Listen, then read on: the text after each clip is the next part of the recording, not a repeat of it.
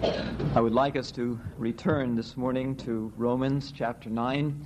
We have been away from our consecutive study of the book of Romans now for a number of weeks, and I would like us to come back and take up that study in Romans chapter 9. And we come this morning to Romans chapter 9 and verse 19. Because we have been away from the passage for a few weeks, and because this passage is somewhat complicated, and because every part is necessarily connected to the other parts, because of all that, I would like us to take a little more time than we would ordinarily take for the sake of review. I'd like us to read the first 18 verses, and then I would like us to go over the major parts of this chapter. Now, you remember that Romans chapter 9, chapter 10, and chapter 11 are all one unit. Those three chapters are all one unit. And those chapters, in those chapters, the Apostle Paul is addressing the relationship of God to the Jews and to the Gentiles. And he's also re- addressing himself to the relationship which the Jews, as an ethnic body, sustain to the Gentiles as an ethnic body. Let us begin to read in Romans chapter 9, verse 1. I say the truth in Christ, I lie not, my conscience bearing witness with me in the Holy Spirit, that I have great sorrow and unceasing pain in my heart. For I could wish that I myself were anathema from Christ for my brethren's sake, my kinsmen according to the flesh, who are Israelites, whose is the adoption and the glory and the covenants, and the giving of the law, and the service of God, and the promises, whose are the fathers, and of whom is Christ, as concerning the flesh, who is over all God, blessed forever. Amen. But it is not as though the word of God hath come to naught. For they are not all Israel that are of Israel, neither because they are Abraham's seed are they all children. But in Isaac shall thy seed be called. That is, it is not the children of the flesh that are children of God, but the children of the promise are reckoned for a seed. For this is a word of promise. According to this season will I come, and Sarah shall have a son. And not only so, but Rebekah also, having conceived by one, even by our father Isaac. For the children being not yet born, neither having done anything good or bad, that the purpose of God according to election might stand, not of works, but of him that calleth. It was said unto her, The elder shall serve the younger. Even as it is written, Jacob I loved, but Esau I hated. What shall we say then? Is there unrighteousness with God? God forbid. For he says to Moses, I will have mercy on whom I will have mercy, and I will have compassion on whom I will have compassion. So then it is not of him that willeth, nor of him that runneth, but of God that hath mercy. For the Scripture saith unto Pharaoh, For this very purpose did I raise thee up, that I might show in thee my power, and that my name might be published abroad in all the earth. So then, he hath mercy on whom he will, and whom he will, he hardeneth. Thou wilt say then unto me, Why doth he still find fault? For who withstandeth his will? No, but, O man, who art thou that repliest against God? Shall the thing formed say to him that formed it, Why didst thou make me thus? Or hath not the potter a right over the clay, from the same lump to, to make one part a vessel unto honor, and another unto dishonor? What if God, willing to show his wrath, and to make his power known, endured with much long suffering vessels of wrath, fitted unto destruction, and that he might make known the riches of his glory upon vessels of mercy, which he afore prepared unto glory, even us, whom he also called, not from the Jews only, but also from the Gentiles. Now, probably as you followed with me in the reading, you were silently saying an amen to what was earlier said that this is a difficult passage. It's hard to hold all the parts together. There are phrases that don't immediately make sense. There are some things that you almost don't want to believe because it doesn't seem to be in accord with what you think ought to be true. It is a difficult passage. Perhaps it would be helpful if we go over briefly the major lines of thought which the Apostle Paul develops in this passage. I'd like to do this. I'd like to ask you to bear with me because it is most important to me that we understand what this passage is saying. It is more important to me that we have an understanding of what the Apostle Paul is saying than it is than, than I care that you go away thinking that you've heard a great sermon. It would be easier and more attractive to you if I would just give you a three point sermon and try to drive it home and make it clear and leave it at that. But I fear that if I did that, you would only get a part of what the Apostle Paul is setting forth here, and it's important for us to understand the passage. And after an understanding of the passage, to make applications of it to ourselves. So let me go over the seven major lines of thought that are in this passage, and then we'll come back to the passage that we'll consider in detail this morning. The first line of thought is in verses 1 through 3, where Paul expresses his heart attitude in reference to the Jews. They are his kinsmen. He loves them. He is pained for them. He is in anguish for them. He would willingly give up his soul for them if it were possible. The second line of thought is in verses 4 through 5, where Paul makes a statement concerning the present condition of the Jews. They are, he says in verse 4, those who are Israelites. Theirs is the adoption, the glory, the covenants, and so forth. He is saying that those things are true of them in the present. Not that they did in the past have these things, but these things are true of them in the present.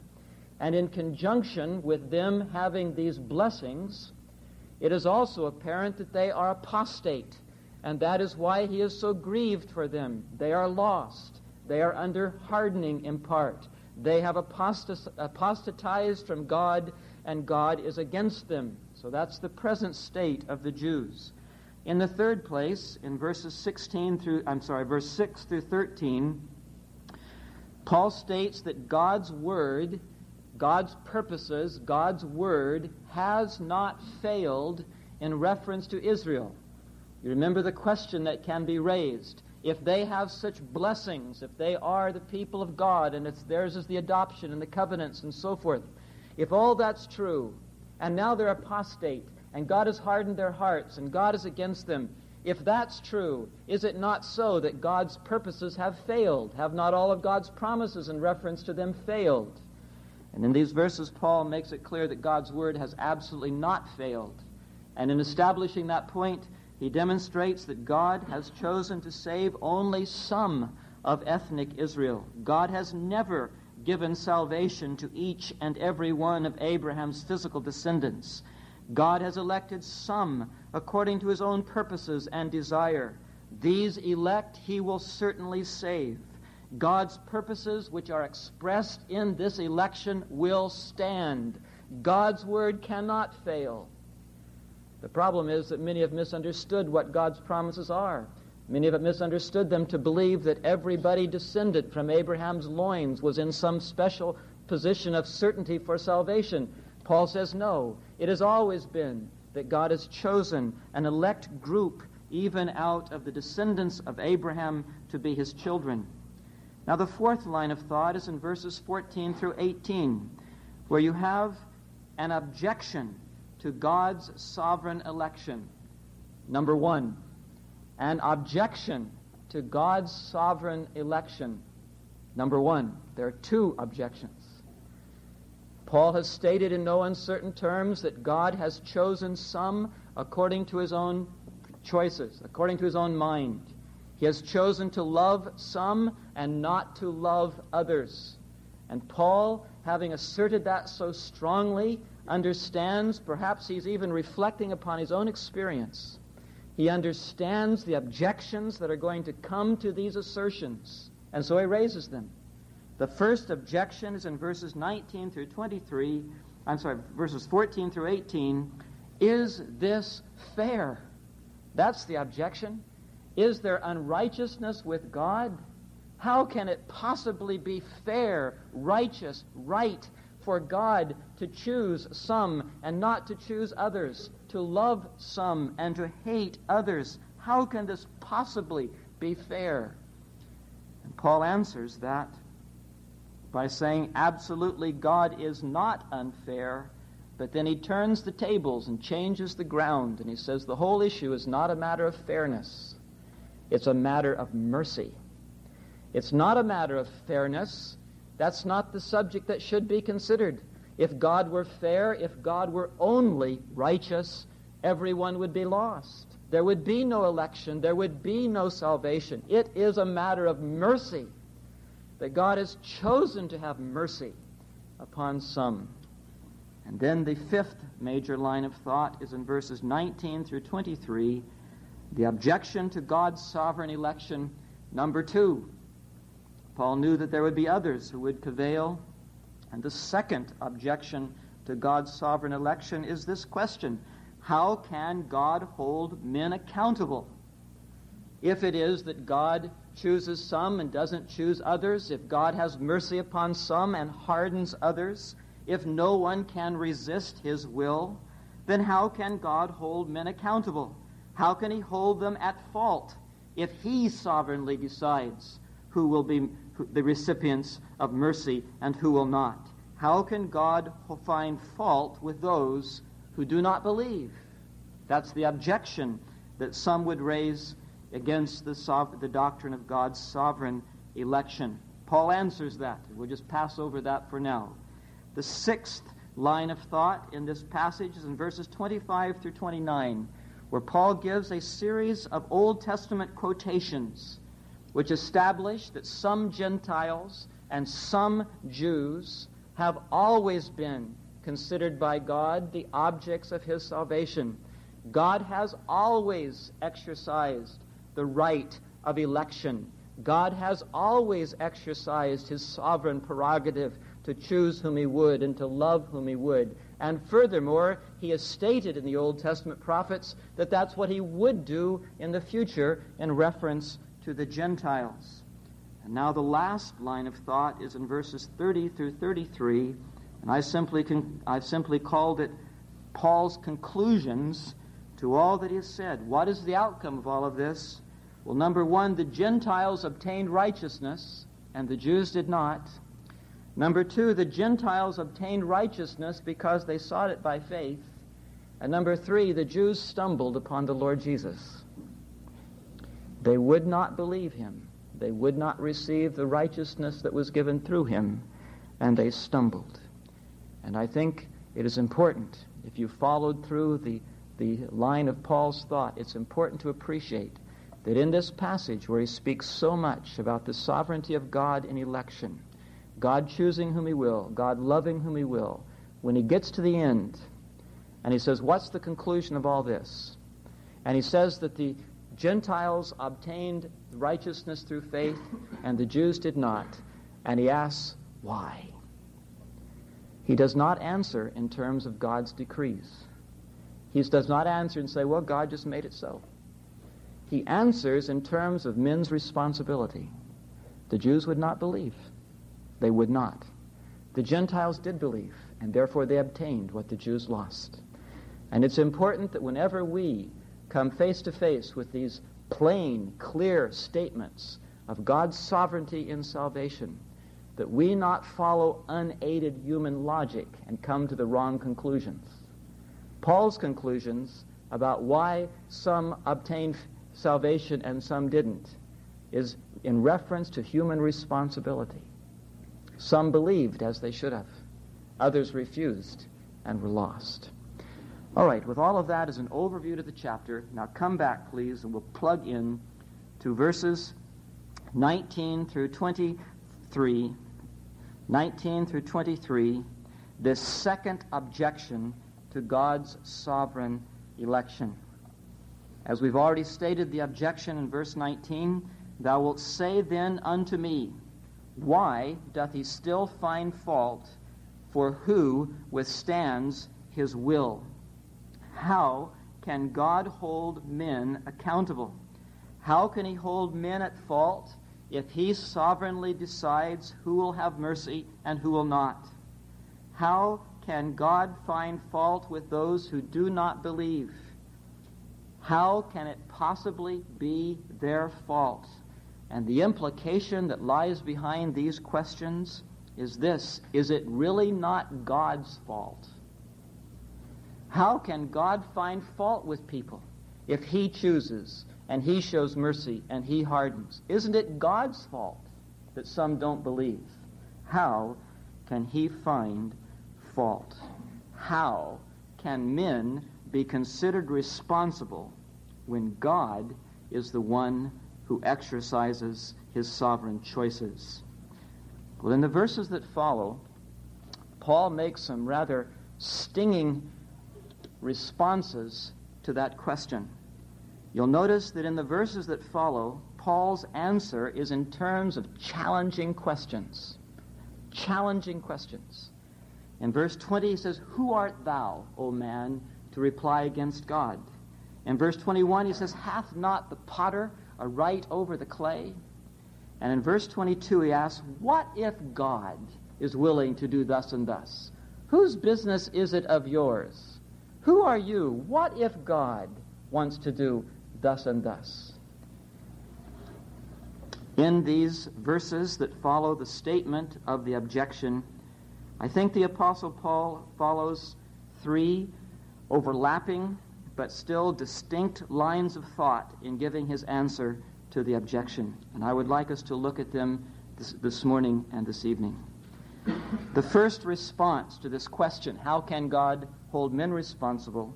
The first response is simply an assertion we men must bow in silence before God's majesty and accept his statements without challenge.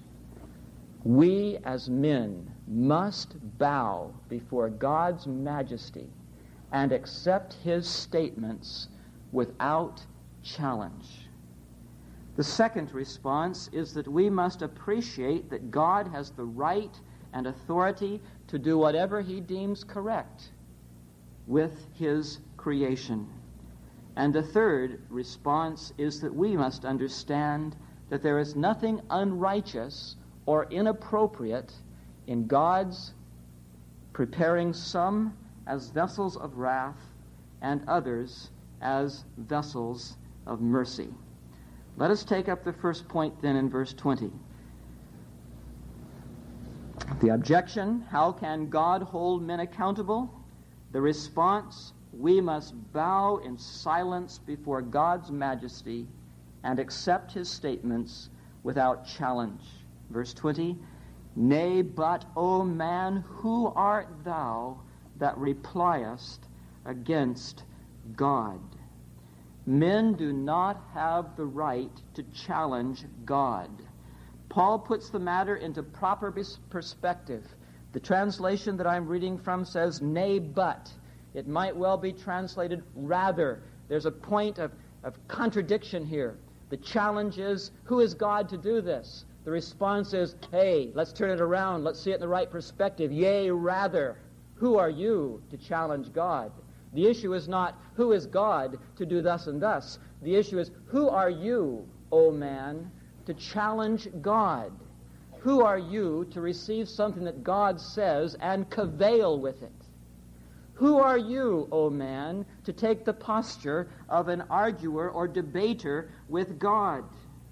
You do not have the right to question God. You do not have the right to speak back to God or to be insolent to God or to sass God. You have only the right to bow before His majesty without challenge, receiving whatever He says. Now, I think that it is right to say that Paul's answer assumes that this question is usually not a humble attempt to understand God and His ways. Usually, when this question is asked, and you've probably heard it asked, usually it is not asked as a humble, serious, genuine attempt to gain knowledge. Usually it is asked as some kind of a challenge against the assertion how can this possibly be so? How can God hold men accountable if he does thus and thus? And the whole point of the question is to challenge the idea The whole point of the question is to prove that the idea is, is absurd, that God couldn't possibly do that. Well, I think Paul is pointing that out. The question itself is an act of insubordination, an act of insubordination which Paul will not allow to pass. He anticipates this question will be asked. And he doesn't answer it in a calculated, calm, logical series of statements. He answers it in the first place with an admonition. He answered it in the first place with a reproof. This is insubordination to ask such a question. It will not be tolerated. The point is, we must accept what God says. It is right, it is absolutely right for men to inquire and ask questions in order to know the mind of God and the revelation of God. God commends people. God commends people for seriously trying to understand his mind as it is recorded in the Bible. We often refer to Paul's statements about the Bereans, how they were more noble than the Thessalonians, especially in this, that they were eager to know what the Bible said. They, they listened to the preachers with all readiness of mind. They went home, they studied to see if what they were saying was true. That's commendable. It is not, this passage is not saying, oh, you must be mindless. This passage is not saying whatever anybody asserts about God, you just. No, no. The Bible commends people to seek out what the Scriptures say. The Bible commends and encourages and perhaps even demands that people give themselves to study and to knowing what the mind of God is.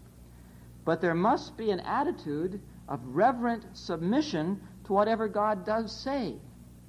In the quest of trying to find out what the Scriptures say about a subject, when you do find out what they say, it is no longer honest then to challenge it is honest to inquire. It is honest to try and understand. It is honest to try to come to grips with what seem to be inconsistencies. But when you've found the clear statements of the Scriptures, it is insubordination to doubt them or to challenge them. When the Scriptures are known, they must be accepted. We must bow before the majesty of God without challenge. When God speaks on subjects which we do not understand, or on subjects which we find natively hard to accept, that's the case here. When God speaks on subjects which we do not understand, or on subjects which we find natively hard to accept, we must see that He is God, that He is correct, and that our proper posture is simply to bow before Him and to accept what He says as truth. I'd like to quote a rather difficult statement. And I'm not trying to be difficult, I'm not trying to make the sermon difficult, but I would like to quote this because I think it captures something that we all need to appreciate. It's a statement by the commentator John Murray, and he says this When we are dealing with ultimate facts, ultimate facts, when we are dealing with ultimate facts, categorical affirmation must content us. You know, categorical affirmations. When we're dealing with ultimate facts, and God makes a categorical statement, a statement of certainty, a statement that is clear, a statement that is absolute, that statement must content us. We must not allow ourselves to want and to expect and to demand something more or different than what God says.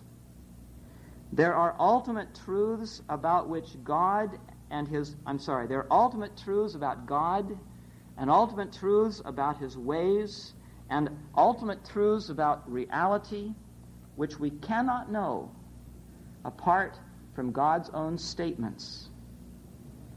There are ultimate truths that are not discovered by scientific observation. There are ultimate truths that are not made known to us by study of the creation. There are ultimate truths that are not discoverable to us through philosophy or some kind of social sciences. There are ultimate truths that are not known to us at all except by the statements of God. There are some things which God does not explain simply because he chooses not to. There are other things which we could not even understand if he chose to explain, such as the subject of the Trinity. But there are many ultimate truths which he has declared without explanation. He has declared them without explanation. Some such as these. You have these kind of questions. How could God have no beginning? Now, he says he has no beginning, but he doesn't explain that. So we have the question how could God have no beginning? Why did God create the world? Why did God create human beings? Why did God allow evil in the world? Why did God choose eternal punishment as opposed to annihilation? Why did God determine to bring salvation to people who did not want or love Him? Why has God chosen to save me and passed over others that were really in many ways more moral than me? God has not explained Himself in reference to any one of these questions. There are absolute truths which he has stated, which in our minds may raise those questions, but he's not given the answer. He's not given the explanation. What are we to do? In dealing with ultimate truths, we must allow God's categorical, absolute statements to content us. There is no way to know more than God has revealed about these things because they are not discoverable through any other means than God's special revelation. When we're dealing with ultimate truths, we must be content with the absolute statements which God makes. And that is very relevant to this argument which Paul is anticipating. It is understandable that we should be curious about the kind of things, the kind of questions which I just asked. And it is not wrong to reverently consider those questions. But it is wrong to have such a preoccupation with those questions that we begin to challenge the clear assertions which God has made in the Scriptures. Some people go, get so carried away with those questions, with things that God has not explained, that they challenge biblical principles that are very clearly stated. We are not God's peers. We are men he is God. We are creatures. He is the Creator. We are dependent. He is independent. He is self contained. We are not. He is self determined. We are not. He is omniscient. We are not. There are certain ultimate truths which will not be known to us apart from what God chooses to reveal. Now, we should learn these three things from this text and from this statement which the Apostle Paul makes. Number one, we should learn that we do not have a right to know what God chooses to conceal.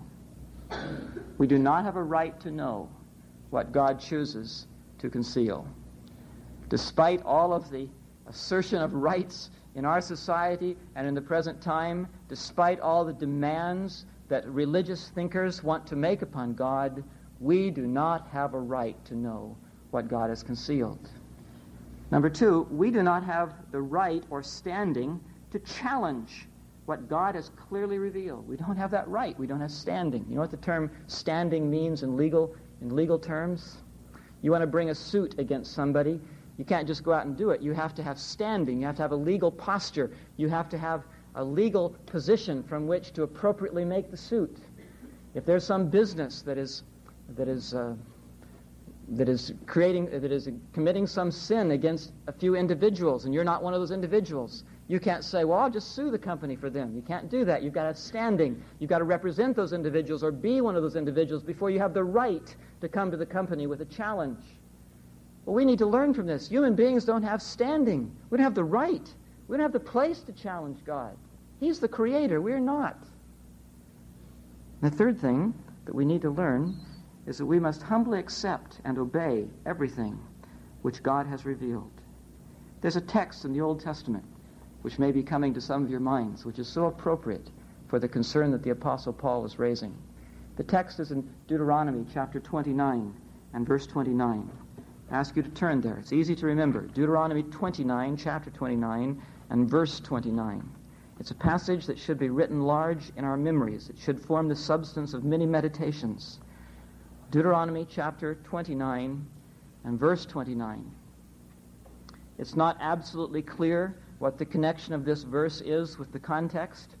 It may be that because in this context, Moses, under the inspiration of God is writing things which are hard to understand, hard to explain. It may be that it's because of that context, but at any rate, in verse 29 of chapter 29, you have this statement The secret things belong unto the Lord our God, but the things that are revealed belong unto us and to our children forever, that we may do all the works of this law. The secret things belong unto God, but the things which are revealed belong unto us and to our children forever, that we may do all the words of this law. God does not explain everything to us. God does not explain everything that we might be curious about. The secret things do not belong to us. The things which are secret to God, the things which He has not revealed to us, do not belong to us. But God has explained a great amount to us. God has said a very great deal to us. And what He has said to us, He's said to us so that we would obey what He says. The point is, there's lots that we'll never know because God has chosen to keep them secrets. We are not to be diverted by what we do not know. There is much that we do know, and that which we do know is to occupy our souls and our thoughts and our obedience. We must focus, the passage says, upon what he has explained to us, not upon what he has concealed. We must show our reverence for God by sincerely accepting what he reveals and quietly bowing before his right to conceal what he chooses. Now, the natural tendency of human beings is, is to not do that. The natural tendency of human beings is to reject all of these assertions. Men do not want to be in submission to God's word. Men do not want to say, okay, whatever he says, that'll be, that'll be enough for me. Men want to press and press and demand God to say certain things. Men do not like the things which God's law says to them. They do not like to receive what he requires of them to do. And so one of the easiest ways for them to avoid doing what he says is to challenge him in the areas where he's not spoken. That, of course, is the, that's the whole thrust of this objection here that Paul is concerned with in Romans chapter 9. The devil uses this natural tendency to great advantage. The devil would like us the devil would like this whole principle to be a stumbling block to us. The devil would like us to major upon the things that have been concealed so that we will not do the things that have been made clear to us. The devil would like to do that in a whole host of areas. Let me illustrate what I'm trying to say to you from the passage in Romans chapter 9. Satan would like many people to focus upon what you cannot know. Satan would like many of you here this morning to focus upon what you cannot know about God's reasons and God's decrees and God's eternal thoughts. He would like to make you focus upon those things. And follow me carefully. I'd like to expose his scheme. I'd like to rescue some of you from what he's done so well. Satan would like to make you think upon all the things which God has not revealed and you cannot know and keep you from thinking upon the things that are clear and certain and which he's revealed to you so that you would act upon them. He would like you to focus upon things which God has not revealed and upon things which you will not know. He would like you to think about how you can know whether or not you're one of the elect. He would like you to think about how unfair it is for God not to give you an equal chance with everyone else. He would like it for you to be that you're thinking upon how you can't come to Christ because you don't know whether he will draw you or not. You don't know whether he'll work faith in you or not. You don't know whether he'll work repentance in you or not. You are saying to yourself, that I may not be one of the elect for this reason and this reason and this reason. I cannot come to God because I don't know if God's chosen me. You may be saying, I've tried to come, but I haven't succeeded. Therefore, I must be rejected. And doesn't this passage teach that God hardens some? I must be hardened. Some of you would like, Satan would like some of you to be thinking about how it's just not right. This, it's just not right for God to make my life so hard and then hold me accountable. It's just not right to do that. That's exactly what Paul is, is referring to here. Somebody else might make another deduction from this passage and say, well, it says, doesn't it? Doesn't it say that God is the potter and I'm the clay? Doesn't it say that? You're saying to yourself, well, God, God's going to give me faith or God's not going to give... That's the kind of thing that the devil would like to have your thoughts on. Things that create questions and doubts in your mind that will not be answered. But much more importantly, he wants you to focus upon these false deductions and questions and thoughts which he has not answered in order to keep you from believing the things which he has clearly said. Are you following me? Some of you are thinking, am I elect or not? God hasn't told you, has he? Stop thinking about it. Some of you are thinking, am I hardened or not? I must be hardened. There must be no hope for me because I prayed all this. God hasn't addressed that, has he? He hasn't given us a clear statement about that, has he? But that's what's occupying some of your minds. And because that is occupying your minds, you're not holding close and tight the kind of things that are clearly stated in the scriptures which you can rest your souls upon. Some of the things that we spoke about last time, last Lord's Day morning. It is certain clear that God requires everyone in this room to come to Jesus and to believe the gospel and to repent of their sins. That's certain. There's no ambiguity about that, nothing concealed, nothing secret, nothing hard to understand or mysterious about that. It's also true that God welcomes you to come. He invites you, He yearns for you, He commands you, but He invites you, He welcomes you to come. It's also true, beyond doubt, it's true from the statements of the Bible that He will not turn away any person that comes to Him through Jesus. Absolutely clear. It is not possible to doubt that in terms of finding passages that would make you doubt. God requires you to come. He welcomes you to come. He will not turn away any who come through Christ. You are called to come to Jesus, and you are called to come to Jesus in faith and in repentance today. Now, those things are clear. You are not called to wait. Some people act as if they're called to wait. Some people act as if some people act as if the gospel is a call to become a seeker. Some people act as if all God wants is for you to seek him and wait to see what will happen. God doesn't call you to be a seeker. God doesn't call you to be a waiter. God calls you to come and to repent and to believe and to take and to apply gospel promises to yourself. He calls you to leave sin and to believe that you're forgiven if you come in Jesus' name. He never calls you to wait and see what happens. Some of you are deluded and on your way to hell because you think all you can do is pray and wait. You're told to take and believe and receive today. Well, those things are clear. But what's happened to some of you? He's set your minds. The devil has pressed your minds onto things which God has chosen to conceal. And you, setting your minds there, will not take hold of the things which is plainly declared.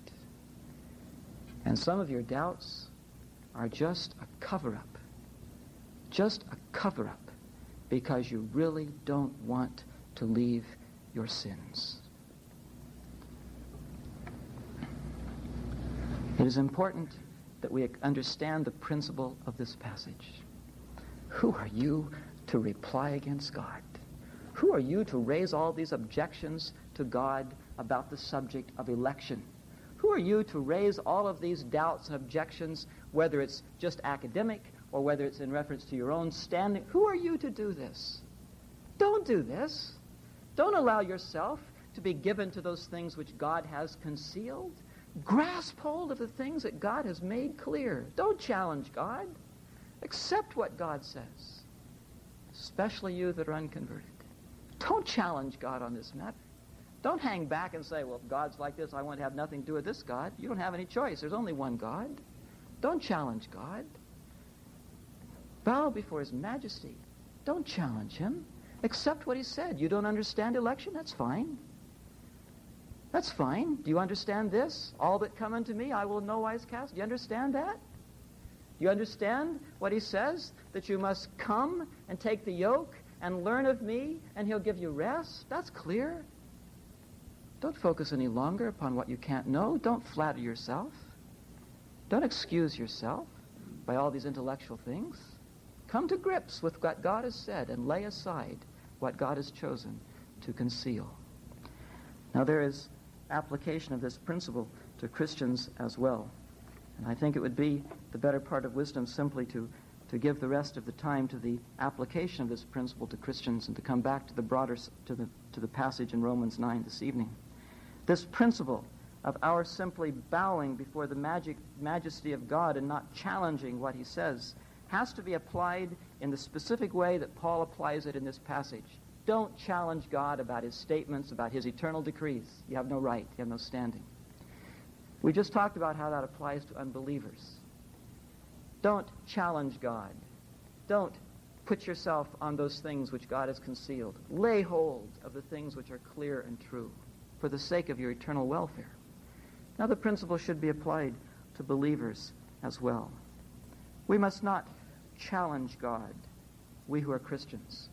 We must not reply against God. We must not resist God in the areas where he has spoken. We must simply bow before his majesty without challenge. And we must do that both in the realm of ethics and in the realm of doctrine. We must do that in the realm of ethics. Whatever God has required, we must simply bow to that without challenge.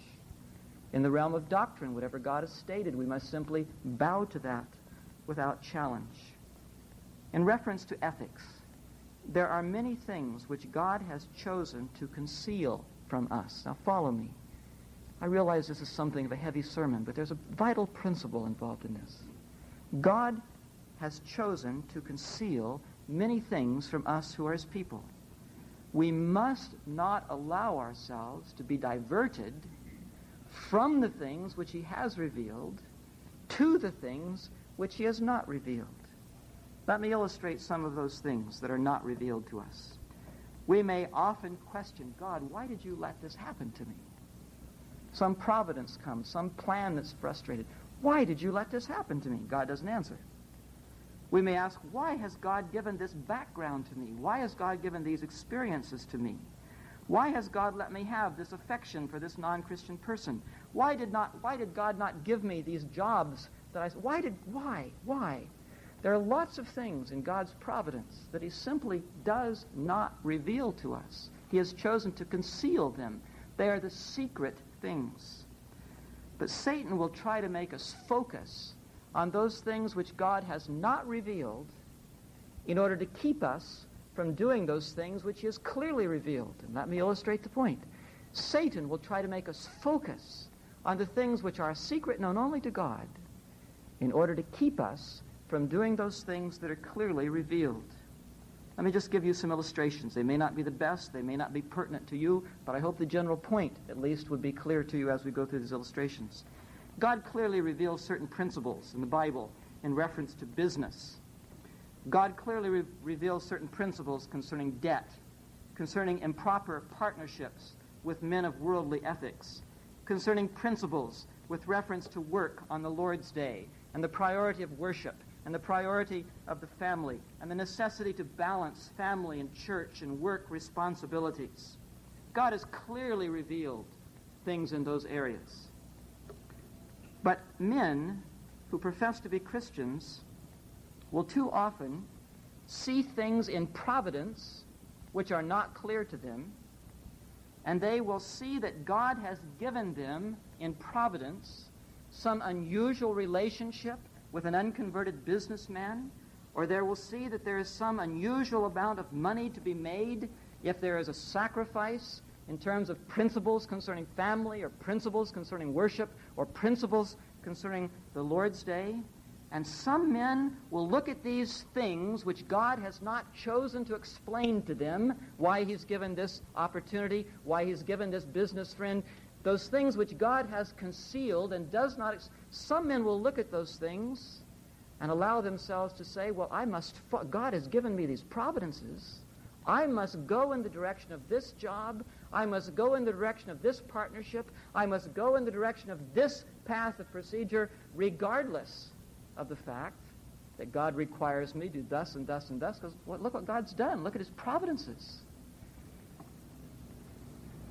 Another illustration of the same point is the Bible is very clear in stating the roles of men and women in the spheres of the family and in the sphere of ministry. In some cases, a man will see that he is not succeeding in leading his wife and ministering to her as he would like. Now, perhaps in God's providence, she's just superior to him in everything. Truly, perhaps in God's providence, she's more spiritually minded. Perhaps in God's providence, she's been a Christian longer. Perhaps in God's providence, she's more intelligent. Perhaps in God's providence, she's more quick of mind. Perhaps in God's providence, she's more practical. Perhaps in God's providence, she has business skills that would enable her to make more money than he's able to make. Perhaps for all of those reasons, he just feels incompetent and has not been able to give her the kind of guidance that he would like. Perhaps, though, he's tried to give her the kind of guidance not like this at all. Perhaps she's the carnal woman. Perhaps she's not willing to receive guidance. But for whatever reason, just failed again and again. Years have gone by in that failure. And he begins to look at God's providence. Why has God given me this kind of wife? Why has God given me this wife with all this intelligence and who knows the Bible so much better, etc., etc.? It must be that God really doesn't mean for me to be her leader. It must mean that I'm supposed to profit from her. She better lead me. Or it may be that, why has God given me such a wife? Maybe she's not even a Christian. It must be that, that God doesn't really expect me to exert myself for this woman. There's hopeless. I just have to. It must be that God just wants me to live in peace, meaning that I just withdraw, don't exert anything, don't try to be a leader, don't just just live in peace. It must be. That's what, you see what the point is. What's happened? People look at the things which are known only to God. Why did God give me this wife? Why am I in this situation? Why, why, why? And they make conclusions that run dramatically opposed to what God has said. God requires, in that case, that the husband lead his wife. It doesn't matter if she's better than him in every conceivable category. It's still his duty. It doesn't matter if she resists him because she's carnal. It's still his duty to pray and to work in, in ways that are appropriate, to be what he should be in that, in that place. You could illustrate the point again and again. I'm simply trying to make what I hope is, is a simple observation. We must not challenge God. We must not allow ourselves to set our thoughts upon the things which are secret and are not revealed to us, and so be occupied with them that we fail to do the things that he has clearly revealed. The secret things belong to God. Let us not occupy ourselves with them. But the things that he has revealed to us, he's revealed to us so that we would obey him. Let us be sure that we do in terms of doctrine. But it is all, I'm sorry, in terms of ethics. But this principle must also apply to doctrine. Of course, that's where Paul is applying it in Romans chapter 9. There are many things which God says about himself and about reality which he does not choose to explain. There are many things which he says about himself and about reality which really do seem to be contrary, contrary to our experience and contrary to our inclinations. A lot of things he says that natively and apart from grace we would, we would resist. It would not be what we would do. You may have said, if I were God, thus and thus and thus, I would have done it differently if I were God.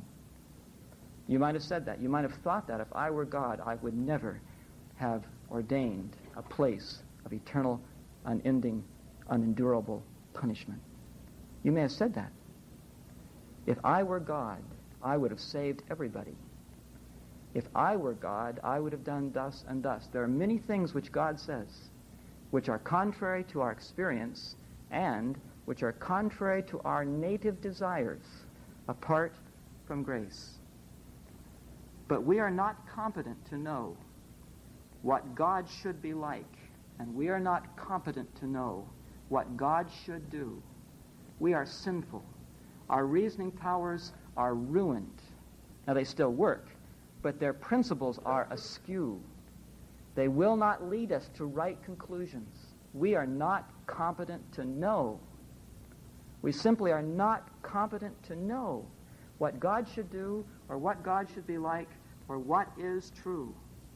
And it is the height of foolishness and arrogance for us to try to make God accountable to our ways and our inclinations and our views. The objections which Paul raises in this passage in Romans 9 are today raised by, quote, believers. Have you not heard professing Christians raise these objections? Have you not heard professing Christians say, well, it can't be true, this idea of election can't be true, because if it were true, that would make God unrighteous? Haven't you heard professing believers raising that, that, that objection? Haven't you heard professing believers raise this objection in verse 19 that if these things are true, it can't be true. It can't be true, because how could God find fault then? God does find fault, they know that, and they say, well, it cannot be true that he chooses whom he will, because we know he finds fault. Wouldn't be fair if he found fault unless they made their own choices. Haven't you heard believers saying that? Isn't it somehow, doesn't it seem inappropriate to call them believers? They're not believers, they're debaters. They're not willing to believe what the scriptures say. They want to cavil, they want to argue, they want to resist, they want to challenge. They're not believers.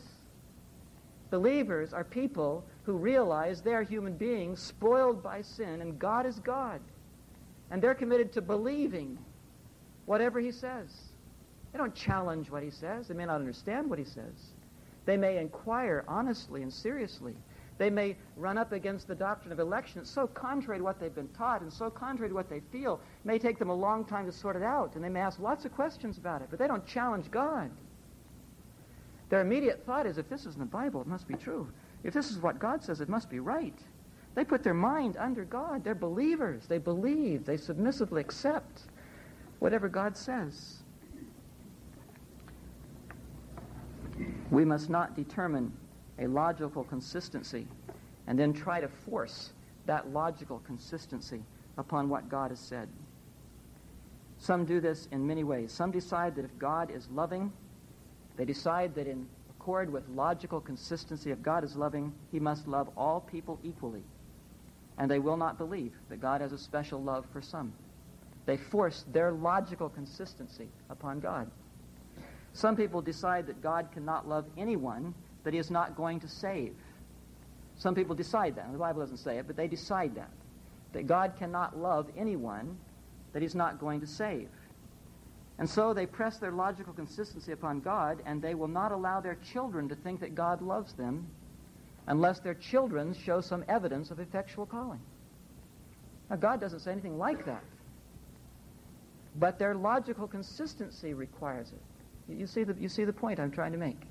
Bible doesn't say this, but logical consistency in some people's minds say that God cannot love anyone that he's not going to save. And therefore, they won't even teach their children that God loves them unless and until they see some evidence of effectual calling in that child's life. Some people decide that God would be insincere if he offers the gospel to those who are not elect. And so they conclude they will not make earnest entreaties with the gospel unless, again, unless they see some irrefutable signs of effectual calling that individual. They won't prostitute the gospel, they say, by throwing their pearls before swine. They will only urge the gospel upon those that are showing a hungering for it. Well, the Bible doesn't bring us any place like that. Logical consistencies may, but the Bible doesn't. We must not allow ourselves to decide things on the basis of our logic or on the basis of our inclinations and impose them upon God. We don't have the right to do. We don't have the right to challenge God and make him subservient to our views of logical consistency.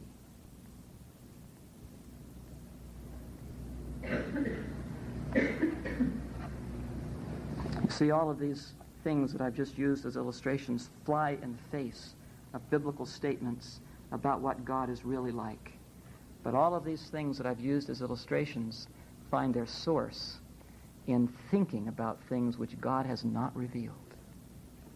We must not allow ourselves to be diverted from the things that are clear to the things which he has not revealed. We must leave those things and gladly and confidently assert and believe the things that he has revealed. If there seems to be some logical inconsistency in the things that he has, that he has stated, let us assert them with all their inconsistencies. If there are apparent inconsistencies, which there hardly are, but if there seem to be, let them stand. Believe, hold to, assert, rest your soul upon the things which God has clearly stated.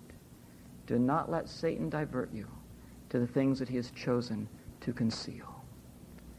Some of you will lose your soul because you're only thinking about what is concealed, and you will not do the things that he's required, the things that are clear to you. For the sake of your soul, get a hold of your mind. Get a hold of your mind and hold fast to what is stated. And do not be dissuaded by doubts that arise from the collection of those things which God has chosen to keep secret. May God give us help to not be challengers, but believers, accepting everything which God has stated. Let us stand together, pray, and be dismissed.